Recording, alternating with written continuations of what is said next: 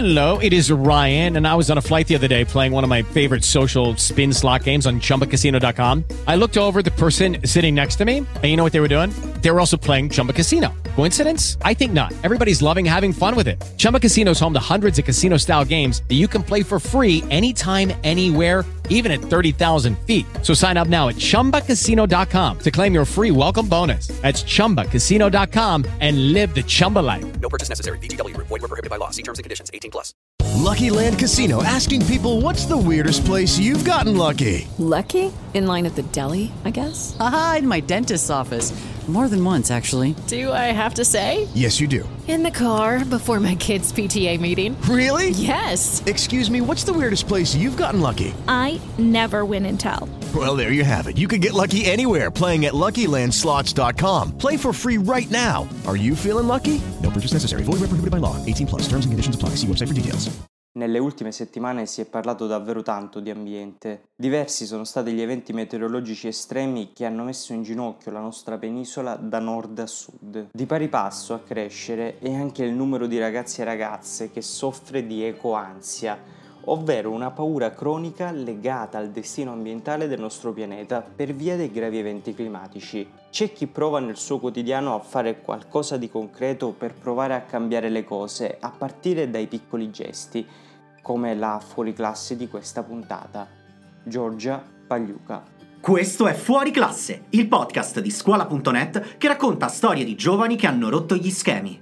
Giorgia ha 24 anni, si autodefinisce dispensatrice di consigli non richiesti ed è una green influencer che, con oltre 36.000 follower su Instagram, ha un unico obiettivo, salvare il pianeta per salvare noi stessi. Ma è vero che i giovani hanno più a cuore la sostenibilità rispetto alle vecchie generazioni? Lasciamo che sia lei a rispondere, visto che le abbiamo inviato il solito messaggio su WhatsApp per invitarla qui.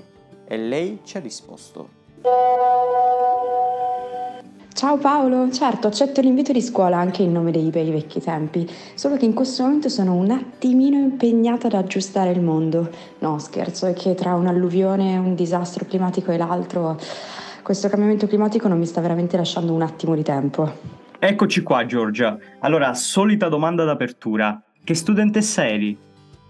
Ero una studentessa un po' rompiballe, la sincera verità, lo sono sempre stato, ho sempre eh, avuto un po' di problemi con l'autorità, mettiamola così, nel senso che mi è sempre piaciuto studiare, mi è sempre stato, eh, mi è anche venuto sempre un po' facile per certi, per certi versi, chiaro, poi ho avuto anche le mie difficoltà con matematica e fisica, non lo devo nascondere, eh, però ho sempre avuto questa componente di eh, rottura di balle e eh, scontro one to one eh, con, con un docente, da quando in realtà forse facevo le scuole medie e poi mi sono portata dietro questa cosa anche alle superiori, poi nel tempo forse mi sono un attimino attenuata o semplicemente ho portato tutta questa rabbia repressa dallo psicologo e poi anche online. Tra l'altro sei anche fresca di laurea, la tua però come l'hai descritta tu è stata una laurea sostenibile. Ci spieghi in cosa consiste? Ho cercato in realtà, questa è stata la mia terza laurea, prima ho preso una laurea triennale, poi ho fatto un master e eh, sono fresca fresca di laurea magistrale e siccome è sicuramente un evento importante, eh, quello della cerimonia di laurea, della discussione, soprattutto della tesi di laurea, volevo comunque chiudere questo percorso eh, o forse poi riaprirne un altro, vedremo, con lo stesso abito eh, che avevo preso e che avevo indossato nelle altre due cerimonie di laurea. Ed è un po' questa la cosa che dovrebbe aiutare un po' a rendere più sostenibile, non per forza di cose sostenibile, ma più sostenibile eh, la, la mia cerimonia. Ed era anche un modo per lanciare il messaggio del non c'è problema se nelle cerimonie importanti riutilizziamo lo stesso abito, non è uh, rilevante, nessuno si ricorderà di quell'abito, sicuramente nemmeno la mia famiglia forse se, ne, se lo ricordava, però ho voluto portare questa cosa online insieme anche al metodo che ho utilizzato per la stampa, perché ho scelto uh, una stampa quanto più possibile locale, quindi che avvenisse nella stessa uh, città in cui, in cui vivo e in cui vive la mia famiglia, di modo tale da non dover emettere ulteriori emissioni per la spedizione a casa, eh, che erano per l'appunto superflue, e ho stampato una sola copia perché ehm, all'inizio ero partita gasata anch'io per la laurea triennale, avevo stampato tre o quattro copie, adesso non ricordo esattamente, una ovviamente era andata all'università, una l'avevo data a mio nonno, eh, che era molto contento del, eh, di, di, questo avvenimento, e forse una ce l'ho ancora da qualche parte nella biblioteca a casa dei, nella libreria a casa dei miei genitori, eh, però fondamentalmente non ho mai riaperto quella, quella mia tesi. E eh, quindi mi sono detta questa volta per la laurea triennale non aveva senso rilegare ulteriormente eh, la, mia, la, mia, tesi e di conseguenza ho fatto fare soltanto una copia che poi ho lasciato in università e l'ho fatta stampare su carta riciclata che fosse appunto recuperata e ehm, ho cercato anche di riutilizzare gli stessi fiori secchi che mi ero fatta regalare per la laurea triennale proprio a suggellare un po' il tutto e a coronare eh, un po' l'aspetto della, della laurea più sostenibile, se così si può dire. Già hai dato dato due consigli che poi c'entra anche con la domanda e con quello che fai, visto che tu ti definisci dispensatrice di consigli non richiesti. Esatto. Da quando hai iniziato appunto a dare consigli? E, e, soprattutto qual è la tematica di fondo di questi consigli? Già si capiva, però esplicitiamolo un po'. Qualcosa si era intuito. Ovviamente il, l'elemento di base, il fil rouge, il filo rosso di questo ragionamento è eh, la sostenibilità. Ho incentrato il mio racconto online e i miei consigli non richiesti su elementi di sostenibilità. Fa un po' ridere questa cosa del non richiesto perché in realtà quando ho iniziato a parlarne online effettivamente non erano richiesti, si parlava molto meno di sostenibilità e soprattutto non era ancora arrivato così tanto a gamba tesa il fenomeno della comunicazione del greenwashing, quindi questa tintura verde che va a ricoprire azioni in realtà insostenibili facendole diventare all'occhio umano un pochettino più green quando in realtà non lo sono. E, ehm, mentre adesso fortunatamente questa tematica interessa un pochettino di più al, alle persone, alle aziende e soprattutto interessa anche alle università, quindi ogni volta che do un consiglio non richiesto c'è sempre eh, l'elemento di base dello studio, io stesso ho cercato di eh, formarmi e informarmi quanto più possibile e il primo consiglio che do a chiunque è quello di continuare a studiare e di specializzarsi in questo momento sul fronte della sostenibilità.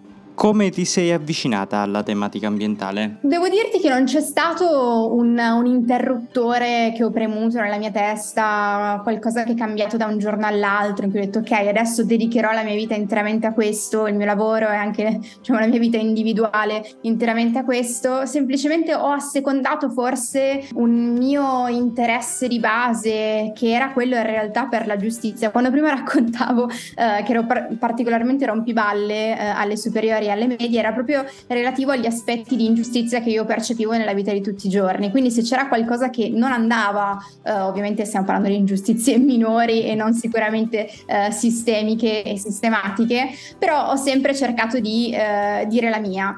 E quando mi sono resa conto che in realtà effettivamente esisteva un'ingiustizia ben più grande eh, di quella che vivevo eh, nei banchi di scuola, eh, che è l'ingiustizia climatica e le conseguenze del cambiamento climatico, mi sono detta ok, eh, iniziamo a studiare tutto questo, iniziamo a capire come il cambiamento climatico eh, genera queste ingiustizie. E poi ho portato questo nei banchi invece di università, mi sono formata eh, prima in, in scienze sociali e poi ho cercato di elaborare fare ragionamenti relativi alla produzione alimentare e la, diciamo, il cambiamento climatico come eh, infici sulla produzione eh, alimentare. E ovviamente ho scoperto che la produzione alimentare è tutt'altro che sostenibile, tutt'altro che giusta e quindi da lì ho eh, poi proseguito con, uh, con, questo che non so definire proprio come uh, realmente interruttore, è semplicemente un un assecondare quello uh, che secondo me poteva essere più giusto e credo sia effettivamente la cosa più giusta per tutti. Le tematiche ambientaliste molte volte vengono percepite come lontano, no? come qualcosa che non ci riguarda.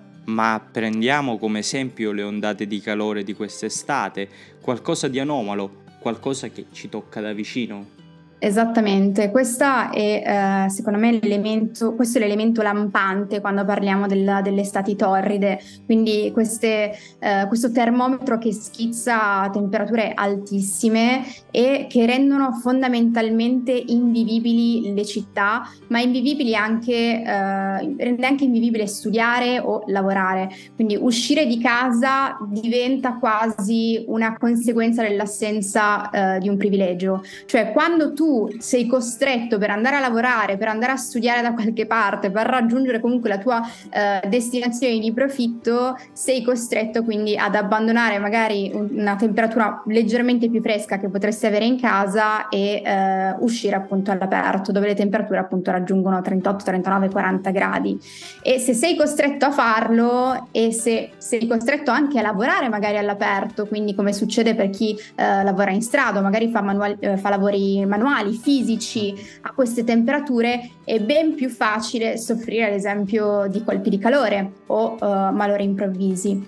E la dimostrazione lampante appunto di come la correlazione eh, economica, la correlazione di classe eh, sia eh, elemento fondamentale nel ragionamento sul cambiamento climatico e di come in realtà tutto questo influenzi anche eh, la nostra vita quotidiana. Altro elemento, per raffreddarci in questo momento stiamo utilizzando tanta energia e ovviamente dovremo pagarne anche lo scotto economico nella bolletta fine mese. Stiamo parlando appunto di quotidiano, no? I tuoi consigli anche qui sono degli accorgimenti quotidiani che magari hanno una logica no, di fondo, no? quella del se ognuno di noi dà il suo contributo si possono cambiare realmente le cose.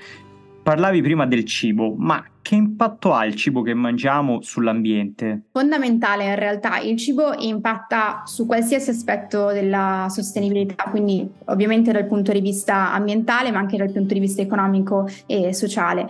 Dal punto di vista del, dell'ambiente ovviamente il cibo viene prodotto uh, in un ambiente agricolo e quindi si relaziona con questo ambiente e subisce anche le conseguenze uh, climatiche dell'ambiente in cui è posto. Vi faccio un esempio della, della dualità dualità tra cibo e clima, se piove troppo, piove troppo poco, fa troppo caldo o arriva improvvisamente un sacco di pioggia, un sacco di grandine, quel raccolto viene meno. E considerando che in questo momento i cambiamenti climatici stanno rendendo un po' il clima impazzito e difficile da controllare, è molto più facile che questi eventi si, con, si manifestino con una certa frequenza e che soprattutto siano particolarmente violenti.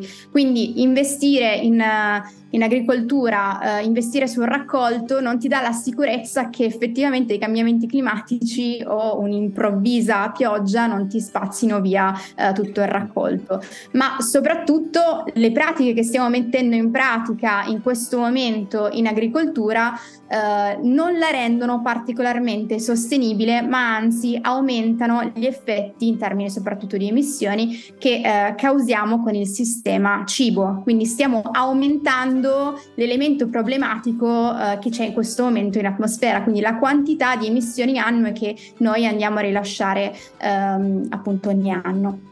E queste emissioni sono, poi, eh, sono quelle che poi fanno aumentare la quantità quindi di, di, di CO2 o comunque di gas climalteranti in atmosfera e aumentano l'imprevedibilità del, del clima, rendono quindi molto più eh, difficile, come abbiamo detto prima, avere una maggiore sicurezza della quantità di raccolto che avremo poi a fine, a fine stagione o al momento della, della raccolta. Quindi è una dualità, un dualismo, una cosa influenza l'altra e viceversa. Ecco perché è molto complesso eh, parlare di clima, ecco perché è molto complesso soprattutto lavorare in agricoltura e avere eh, in questo momento sistemi alimentari che siano resilienti rispetto ai cambiamenti climatici.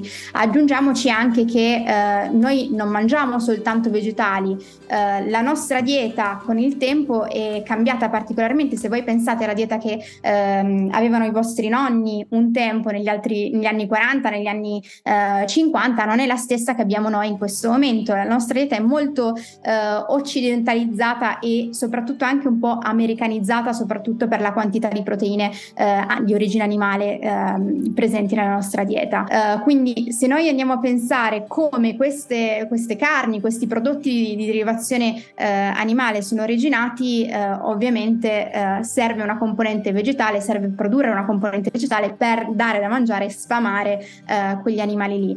Quindi se già stiamo in un momento di clima un po' impazzito, difficile da, da, controllare, se i nostri sforzi li riversiamo su um, campi da um, destinare poi a mangimi eh, animali è ancora più complesso.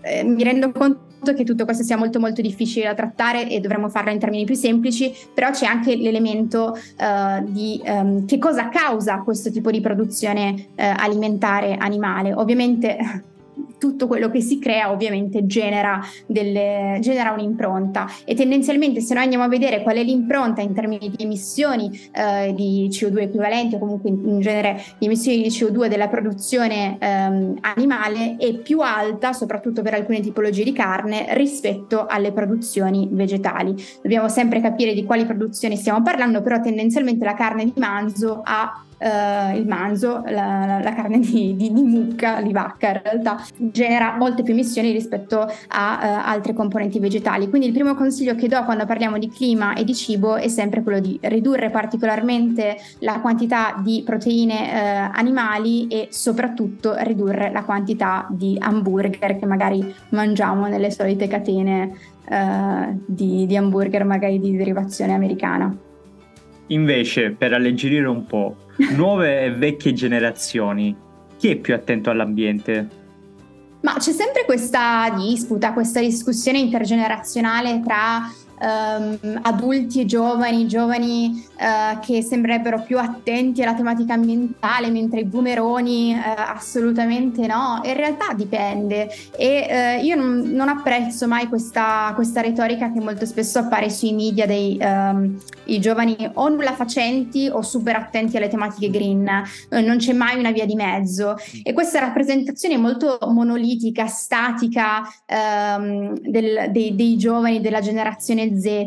Non siamo tutti Greta, eh, purtroppo per fortuna, eh, come nemmeno tutti i boomer sono il male eh, del mondo. C'è sempre una, una, via di mezzo. Tra il bianco e il nero c'è sempre il grigio che dovremmo prendere in esame. Eh, quindi in parte è vero che forse la generazione Z è cresciuta con una consapevolezza maggiore rispetto eh, alle tematiche del cambiamento climatico, ma forse è perché in questo momento stiamo facendo esperienza diretta delle conseguenze del cambiamento climatico, quindi ce l'abbiamo magari davanti agli occhi diversamente da come poteva essere un, un tempo. Uh, abbandoniamo questa, questa necessaria uh, lotta intergenerazionale e invece abbracciamo facciamo il percorso di eh, crescita comune.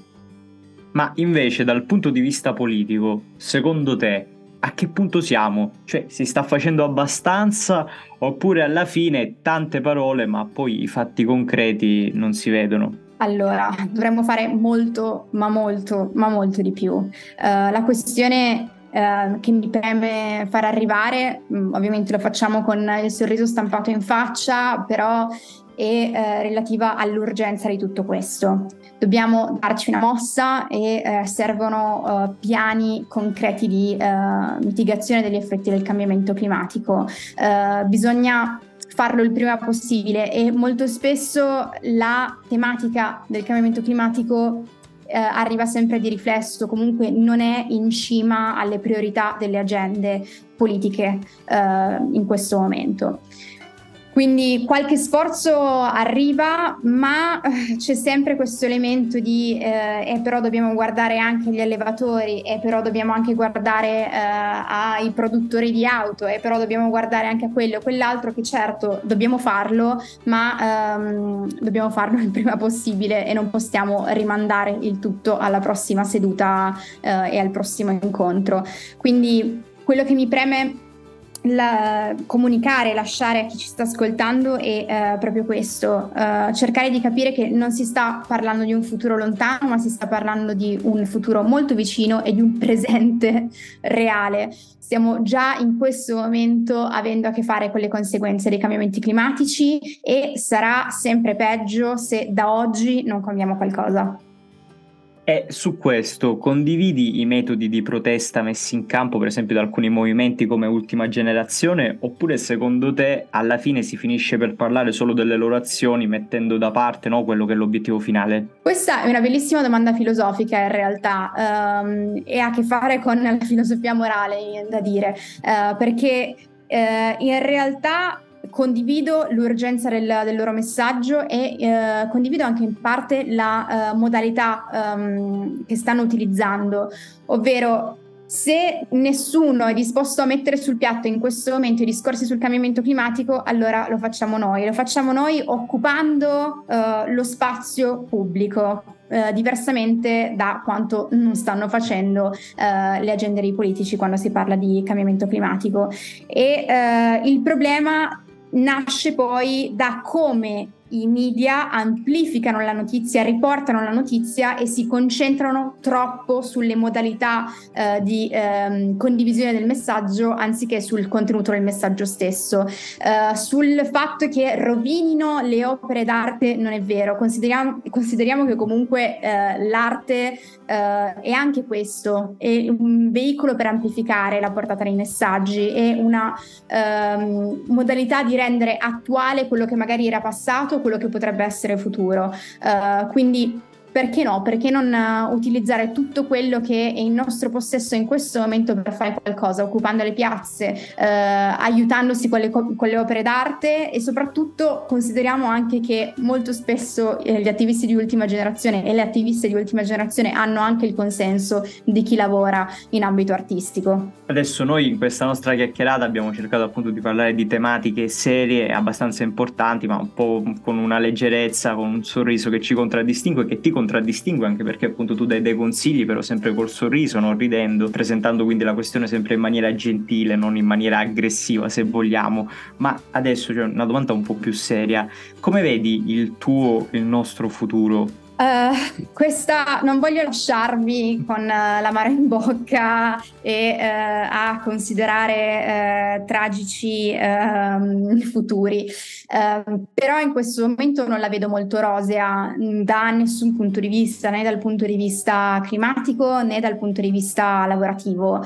Um, in questo momento ci ritroviamo a dover affrontare la crisi più grande di tutti i tempi. Prima era la crisi forse esclusivamente eh, economica adesso o finanziaria adesso è diventata economica, finanziaria, sociale, eh, ambientale, di qualsiasi tipo e anche forse una crisi della comunicazione perché ehm, sono tematiche talmente importanti che delle volte io mi sento in colpa a divulgarle eh, sui social network perché mi sembra quasi di banalizzare i messaggi o di banalizzare i contenuti.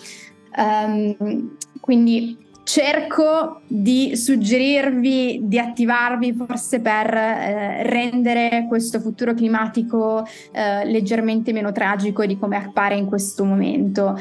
Uh, però di nuovo, sempre parlando di tragedia, sempre parlando di elementi negativi, uh, spaventeremmo forse uh, chi vuole fare qualcosa perché magari penso oddio già se è già tutto nero allora vabbè non faccio più nulla mi godo le ultime gioie che mi sono rimaste. In realtà uh, no non è vero il mondo non finirà nel 2030 non finirà nel, nel 2050 il discorso è stiamo parlando della qualità della vita della nostra specie su questo pianeta quindi se vogliamo vivere al meglio se vogliamo cercare di vivere in, una, uh, in un mondo che sia effettivamente migliore, più accessibile, più inclusivo per chiunque, eh, il tempo è ora.